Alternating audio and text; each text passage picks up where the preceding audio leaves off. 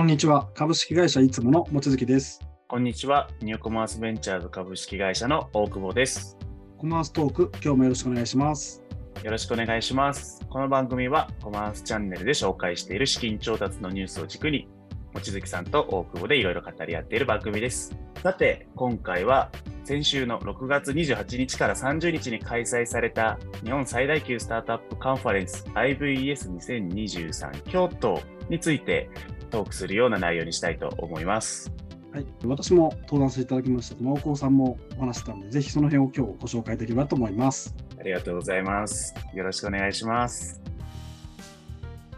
では、IVS がそもそも何なのかご存じない方のために簡単にご紹介させていただきます。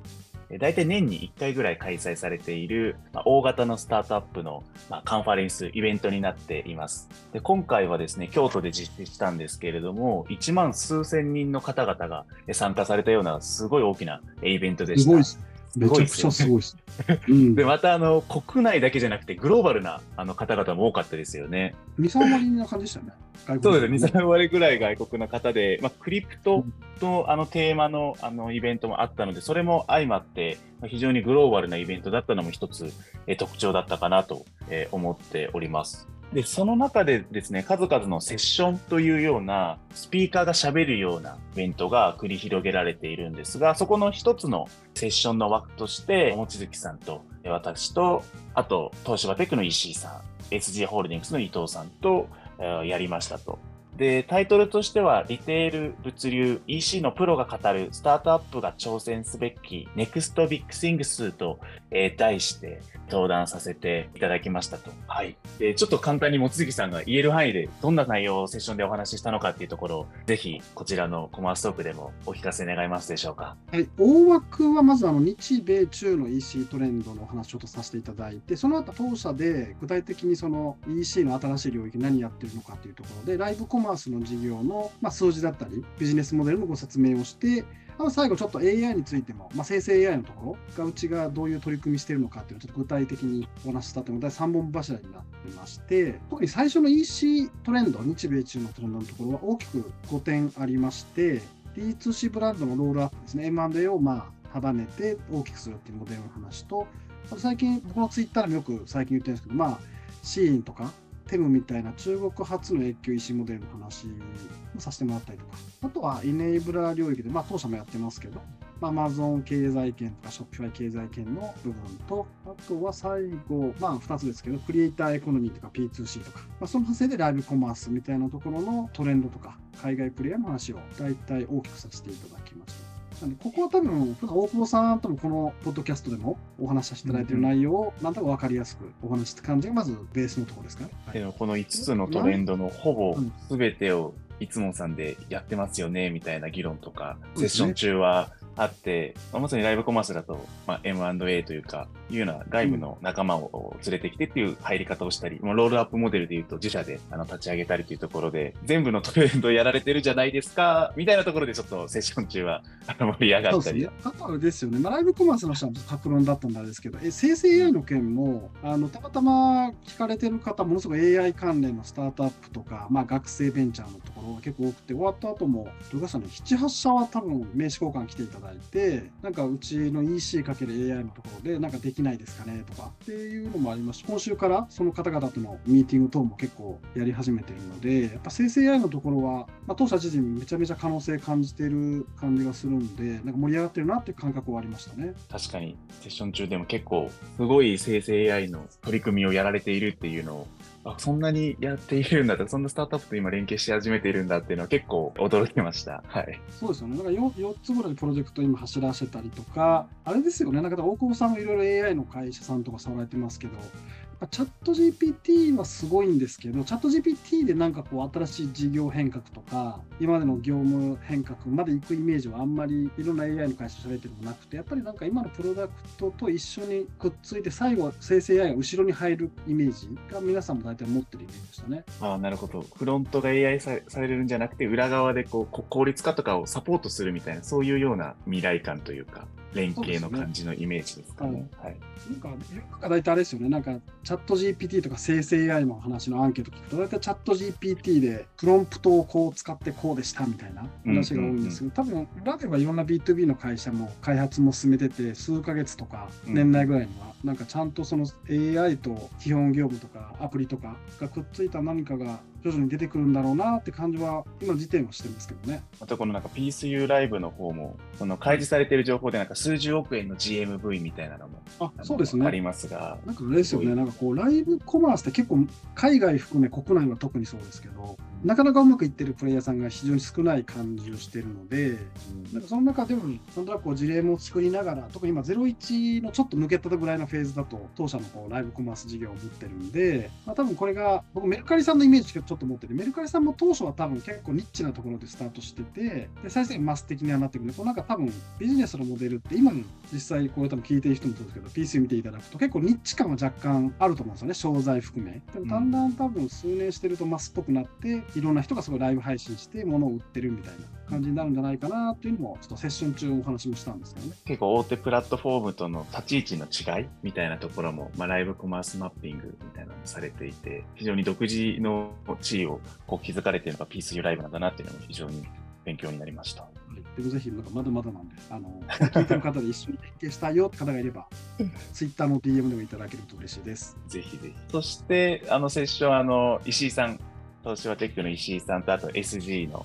伊藤さんにお話しいただいて、で、石井さんの方はですね、まあ、リテールテックを主にご紹介いただきまして、まあ、海外のトレンドの中で、ナースって呼ばれるネゴシエーションアズアサービスっていうトレンドと、あとはそのリテールメディアですね。まあ、小売をまあメディア、小売店舗であったり、まあ、EC サイトをまあメディアとして収益源にしましょうっていう、この2つのトレンドをあのご紹介いただきました。そして伊藤さんの方はですね、物流っていうところもございますので、まあ、2024年問題とか、あとは脱炭素に向けた取り組みみたいなところを、ま、SG ホールディングス、ま、佐川急便のようなこの事業会社が、ま、外部と、ま、競争して作っていくぞみたいな、ま、結構外部とコークリエーションしていくぞっていうようなお話が個人的には非常に印象的だったんですけれども、望月さんは伊藤さんと石井さんのお話伺って印象的だったお話ございましたか？そうです。個人的にはあのリテールメディアの話はすごく面白いなと思ってて、まあ、小売業の、まあ、海外なんかね、多分小売業が広告ビジネスをやる上で、リテールメディアやってますっていうところがある、まあ、日本でも徐々に出てきてますよね。なんか店舗にサイネージを置いたり、なんかビーコンを置いて、近づいたら出通知するみたいな。ところとかもありますし、あと当社の EC でいくと、まあ、例えば EC だけしかやってない事業者さんが店舗に一角を設けて、そこに簡単に出店できたり、それが売り上げにつながったり、可視化できたりとか、まあ、ベータっぽい、あのスタイルでベ,、ベータっぽい動きだと思うんですけど、ああいうのもね、なんかリテールの可能性めちゃくちゃ広がるんで、注目しましたね。確かに。まだまだ EC 化率がまあ10%前後というところでリテール大きいのでそこもどんどんデジタルとつながっていって、まあ、EC 企業にとってもチャンスが広がってそうなそんなようなそうそうお話ねなんかあのライブ、うちの PC もあれなんですよね、結構そのオンラインというオンラインなこうな買い物のイメージなんですけど、実際 OMO っぽく店舗配信で買うのがスマホでオンラインで買うみたいな感じもあるんで、結構 OMO 文脈で店舗施設が入るとめちゃくちゃ売れるんですよ。なんで、そこもリテールメディアとくっつけばいいなっていうイメージあるんですね。でも確かに。そうですね。確かにリテールメディアとかそういうところも含めて、まあ、最近スタートアップが挑戦し始めているテーマではあるので、なんか数年後には結構データ連携とか進んで、より面白くなっていそうな気がしますね。そして、2日目はのローンチパッドというピッチイベントですね。こちらは400社ぐらい応募があった中で、最終的に14社があのプレゼン大会に出場するっていうようなまあ、そんなイベントだったんですけれども、まあ、そこにニューコマースベンチャーズの出資先として、まあ、テープス社とオープンファクトリー社が出場させていただきました。で、テープス社に関しては 5, 5位に入賞しまして、お疲れ様でしたというような感じなんですけど、テープス自体はあの EC の業務を、まあ、自動化効率化する API をつないで、いわゆる iPaaS って言われるノーコードツールで自動化効率化するっていうような業務をやっているような会社でして、結構そのテーマで入賞するんだっていうのは結構コマースの可能性を感じたというか、嬉しい驚きだったりは。ですから、望月さんも多分テープテープ社とかオープンファクトリー社。そうですね、なんか、はい。はい、テープスさんいいですよね。なんか、業務をこう自動連携してるって、結構 EC って、なんか、人集約的な、ロード集約の側面すごいんで、で実際うちでもあれな、テープスさんのあのツールとかサービス使わせてもらったりもすごく好評なんで、おーありがとうござい EC 事業者で、はい、まだ知らない方多いですね。RPA って結構取り付き悪いんですけど。うんテープスさんのやつだともっとこう、インターフェースが誰でもできる感じなんで、もっと広がりそうな気しますけどね。今後のさらなる飛躍に、ちょっと望月さんのお力も借りながら期待したいところではあります。陰ながら 応援してます、はい、表立ってお願いします。そして、イベント中のエピソード、望月さん、本当に弾丸で、あの今回、京都に、本当に日が半日も滞在してないですかね、多分。そうあの日、たまたまあれですよね、あの株主総会が午前中にあってですね、それを抜けてきたんですぐ戻ったっていう。そうです、そうですよね。はい15時到着の21時とかには出るみたいな、滞在時間。そう6 時間ぐらいな感じだったんですけど、なんか全体として印象、なんかの印象に残ってることとか、なんかありますか？こういうイベントってそもそもそんなに参加されるのかどうかとかもあまりなんかお伺いしたことなかったなと思って。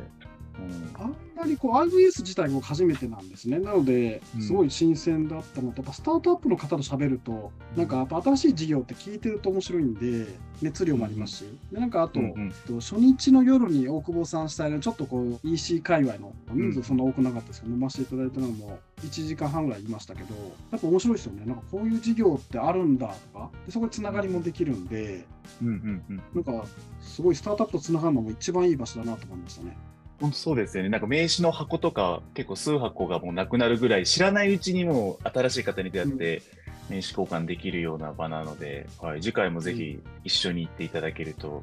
ぜひぜひ。嬉しいなと。はい。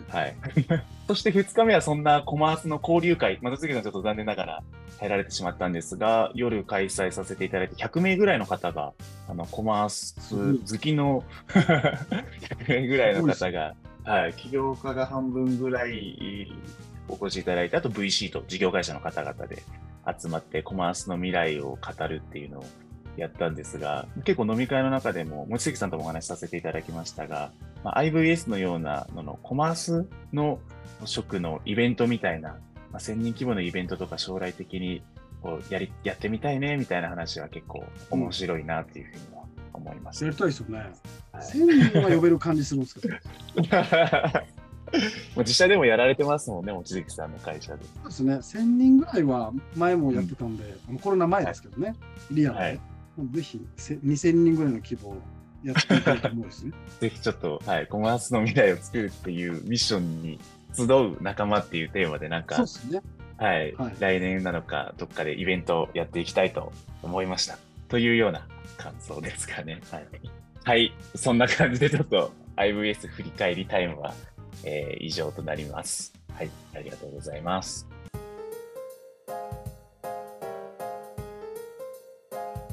お送りしてきましたコマーストークそろそろお時間です。今回は IVS 参加レポートということで紹介させていただきましたが、こういったイベント報告もたまにはいいですね。はいうんいいですね。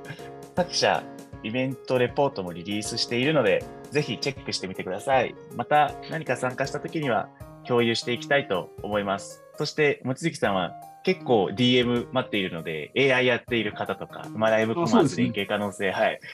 ある方は、ぜひ望月さん、はい、TwitterDM していただくと、はい、はい会えます。会えるので、